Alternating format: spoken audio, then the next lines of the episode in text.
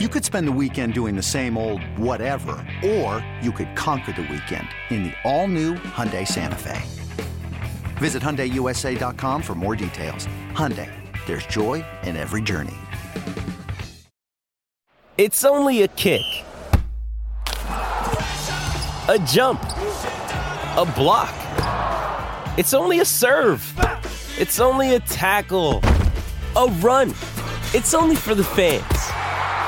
After all, it's only pressure. You got this. Adidas. For Panther fans who want to keep pounding. For the war, the war, the war, the war, the war, the ones who want an inside look at the vault. This, this, this, this, this is Views from Mint Street. From Now, here's your host, Lonzo Wrightsell and Rob Brown. All right, the Views from Mint Street podcast rolls on, ladies and gentlemen. A 23 to 10 victory over the Broncos of Denver, over Russell Wilson and co. Today, Rob Brown, Lonzo Wrightsell with you to talk about it. And if you if, if this is your first episode of Views from Mint Street, do us a favor. Hammer that subscribe button, hammer that notification bell so that you are updated every time a new episode drops and share us around in your social circle. We want all the Panthers fans up in here talking football with us. Remember, you can interact with us away from the pod on social media at the Rob Brown Show on Twitter or at Lonzo on Word, W O R D. We will be talking football with you over there as well. Uh, Zoe, before I get into mine, anything that that really stood out to you about this game? Any any particular uh, awards you want to hand out to individuals after this game today? Well, I think you definitely got to uh, got to look at what Brian Burns did early in the game. Um, he was everywhere, uh, along with the rest of the defense, but he stood out. And the whole time, the very first appearance he made towards Russell Wilson, all I could think of is what you said in the last pod about him being in Russell Wilson's nightmares. And I'm laughing my butt off as I'm watching the game. Dude had such energy. And I know we could talk about him every game about what he does, but that's the thing. That's how good he is that you can talk about him every game and the kind of game he's having. And and the fact that he's pretty young. And if he stays healthy, we get to see that for years to come. I thought Brian Burns looked excellent. I thought he did. I'm I'm very curious to hear uh, what what that injury, if there was one that he was dealing with late in the game, is going to be. Uh, I am I am very glad that we're going on the bye week primarily because of that. I think Brian Burns is a dude that uh, has really solidified himself as uh, the anchor of this team, right? Like I think he's really kind of become the guy that that locks down the defense, both stability wise uh, and emotionally. I think Brian Burns has kind of become that leader uh, and to not have him available, uh, I think would be a, a, a, big fall off. So we will uh, we will find out about that. Uh, D'Onta Foreman too. Dante had a little bit of an issue early in the game. And was able to bounce back, come back, finish it off. 24 carries, 113 yards on the ground. For you know, we have talked how many times about the identity of this team being a run first team. That primarily works when Foreman is able to get going. And I think a lot of that today has to do uh, with the offensive line. Go back and watch that game. I thought, Zoe, we really had a lot more, uh, a lot more offensive line movement, and I'm talking in a good way in the rush game than we have in years past or in games past. There's been a lot of uh, straight up runs, right? I'm talking off guard, off tackle, off center, pick a gap, hit it hard, get through, see what happens. A uh, lot of pulling guards today. In fact, there was one particularly that uh, I I kind of I kind of was a little upset at Chuba Hubbard because uh, it was a pitch out left. Uh, Ickey got out and was was pulling out wide, got out behind the uh, the the tailback, excuse me, the wingback, got out to the outside and was set to absolutely decimate the cornerback that was set up out there. And Chuba put his head down and outran Icky to the cornerback, and the cornerback was able to make the tackle. Whereas if he is a little more patient, slows down a step, a step and a half, allows Icky to get out there and set up that block on the cornerback. Chuba Hubbard's taking that thing to the house, man. I mean, you're talking 60 yard touchdown run. I think he's got a genuine chance to absolutely smoke everybody in the defense. Uh, and I would be very pleased with that reality. But he just outran Icky. What I loved was how exceptionally well Ike Ekwonu executed that play. The pull was great. There was no indication that he was going to pull. A lot of guys will have that kind of lean out to the left to get that quick jump. He did not. He pulled quick, got around the outside player, lined up straight up, had the block set. And the fact that we have an offensive line that allows you to have that many options uh, to, to, to not just have to run it off guard, off center, off tackle, but to actually send blockers in different exotic ways left and right with the running backs that we have. So, again, a lot of optimism there. All right, all right. So, uh, two pods in a row. I'm gonna I'm gonna have to stick up for the offensive line. You know, as a former offensive lineman, I, am I'm applauding them. You no, no, no, no, no, no, no, no, no, not not not against you. Oh, okay. But, but to but to Chuba Hubbard because many a times I have heard, well, if you get out of the way and it, from from the running back. And the thing is, dude, I'm supposed to get in the way. That's the whole point. the, the, offensive lineman is supposed to get in the way. You should read which direction he's going. Use the lineman, and you're right. If he had a little more patience and just stuck his stuck his hand on on Ickey's back, not shove him, but stick his hand back there, and just just just run with him till he hits that block. He's getting, you know, 5'10, who knows, maybe he goes all the way for a touchdown. But yeah, and the running backs will come back and say, you need to run faster.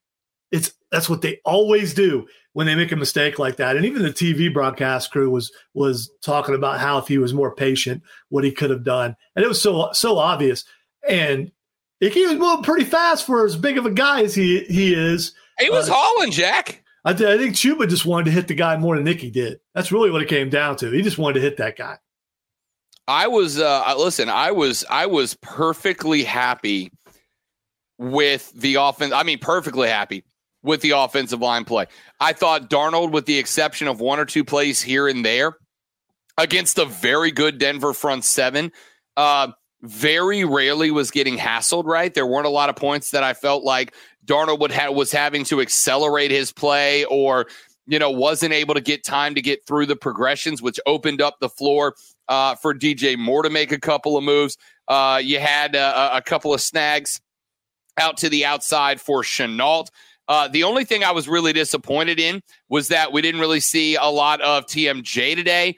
Uh, I, I thought that we were going to see a little bit more out of him, but again, when you run the ball 46 times and you've only got the ball going out 19 times, your best receivers are going to get their touches. And that's DJ, Ian Thomas off the tight end, and Laviska Shenault, the way that he was running routes today. This was a this was a game that I thought was going to require uh, a lot of precise route running. This is a very good pass defense for the Denver Broncos.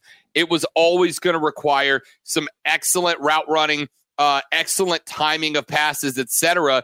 And I think we got all of that today. And again, I, I know it's cliche, but big guys need their love too. I thought the offensive line against a front seven that had me convinced Denver was a postseason threat this year, I thought had an outstanding football game. And you know, not only did they have such a, a great game, but a couple of the uh, Denver defenders wanted to fight. And, you know that's that's usually a sign of they're frustrated because they can't get through and and, and do what they what they want to do and they couldn't. They could i mean sam had all day. He really did. Um, which is is a good thing. And against that front as you were saying uh, there are a couple of those guys man they wanted to throw down because they were so frustrated because they were getting handled by the panther offensive line. And that's, that's you know, a lot of people can't get excited about how good an offensive line is, but if this line stays together, they could have a lot of really good years and they're going to get better. Hey, it's Kaley Cuoco for Priceline. Ready to go to your happy place for a happy price? Well, why didn't you say so? Just download the Priceline app right now and save up to 60% on hotels. So, whether it's Cousin Kevin's Kazoo concert in Kansas City, go Kevin, or Becky's Bachelorette Bash in Bermuda, you never have to miss a trip ever again. So, download the Priceline app today. Your savings are waiting. Go to your happy place for a happy price. Go to your happy price, Priceline. I um, I, I could not agree more. I, I could not agree more. I think you know we've talked for the past couple of weeks about how we're looking for foundations, right? Like we're looking for parts of the whole that are are going to be there that we can build around. Offensive line's it. I mean, that is of the units. That is the one. And I think they, I think they really turned a corner. I thought they gelled quite a bit today. Uh, and I, I think that was very, very evident.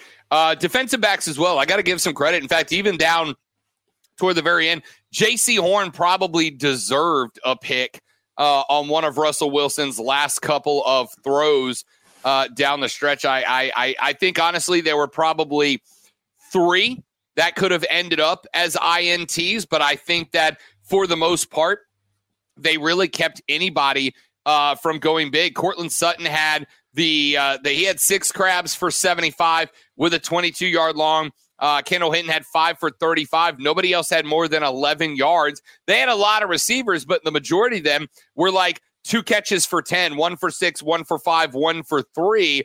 Uh, they had effectively 110 yards between Sutton and Hinton, and uh, about 36 of those came on two plays. I thought the defensive backs did an excellent job keeping a guy in Russell Wilson who has been struggling this year, uh, really having to read deep into progressions and opening up, you know, creating opportunities for coverage sacks. Uh, you know, we talked about the offensive line being a unit, but my goodness, there's probably another move or two to be made, Zoe, but the defensive backs today looked excellent.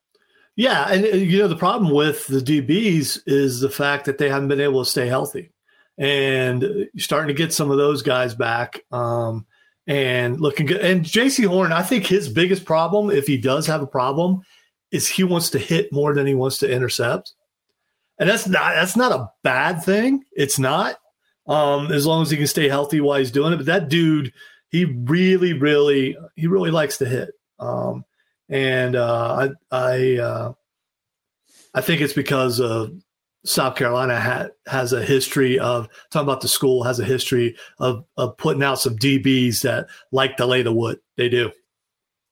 So I, I wrap this up uh, watching the end of that game.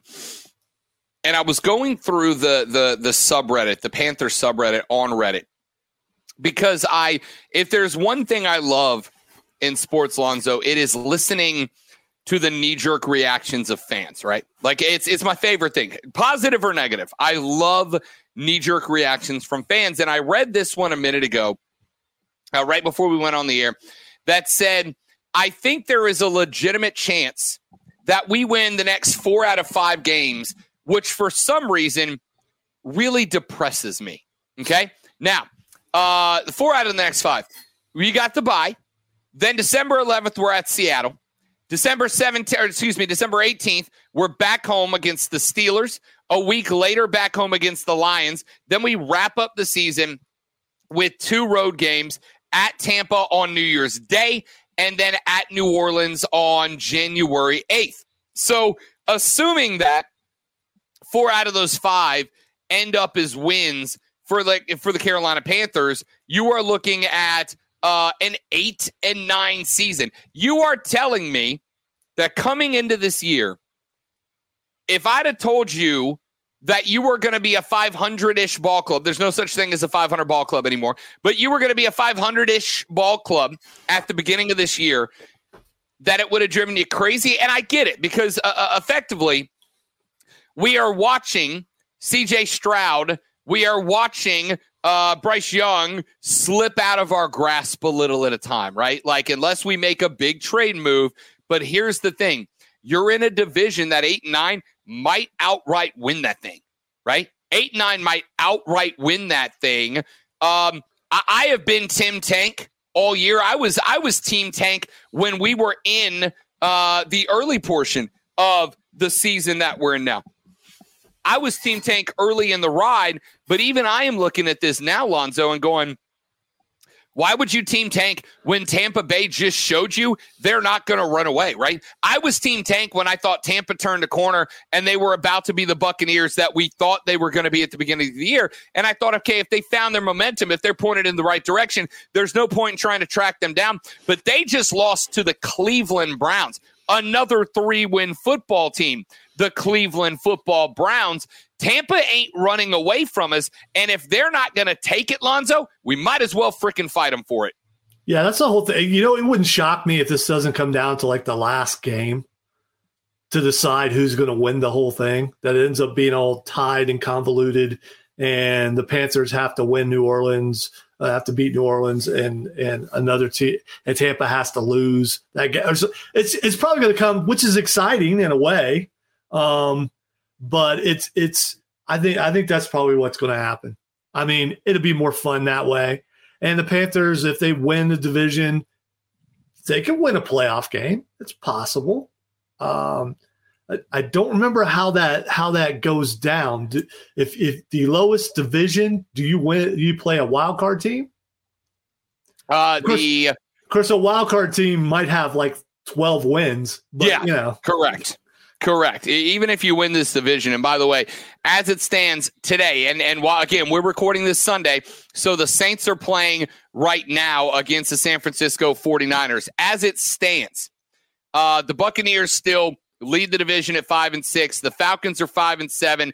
The Saints are four and seven, but they are in action right now, and the Panthers are now four and eight. If the Saints drop this one today, they will be four and eight. And both, again, one game out of the division as it stands. It may very well come down, unless, again, Tampa finds a stroke somehow. It might very well come down to those last couple weeks of the season. And if I'd have told you that before this season started, Lonzo, you'd have gone, No, Rob, you're bad at your job. You're a liar and you're bad at your job. But here we are, man. Here we are. Actually, if you told me that the, at the uh, beginning of the season, I'd have been happy because that would have meant that Tom Brady was having a bad season. Fair enough. The hatred never turns off, ladies and it ain't going away. I don't care if he's in the booth. I ain't going to listen to that game. Love it. Love it. All right. There is your wrap up pod as the Carolina Panthers put away the Broncos of Denver via final of 23 to 10 and now move with the help of a Cleveland win over the Tampa Bay Buccaneers in overtime to within one game of the NFC South lead. Remember, the next episode will drop for you on Wednesday of next week. Before we get out of here, Zoe, any final words for the people? Rolling, rolling, rolling. Look at Sammy rolling. He just got a big touchdown. Wow. Bravo. Good night, everybody. Bravo to the great one. We'll be back on Wednesday. We'll have some more thoughts. We'll get you some updates on the injuries. We'll get you some quotes from the pressers and more. And as always, we appreciate you listening to the Views from Mint Street podcast. Do us a favor, share us around in your social circle so we can, can continue to grow the show. We'll see you back here on Wednesday, ladies and gentlemen. And until then, keep pounding, baby.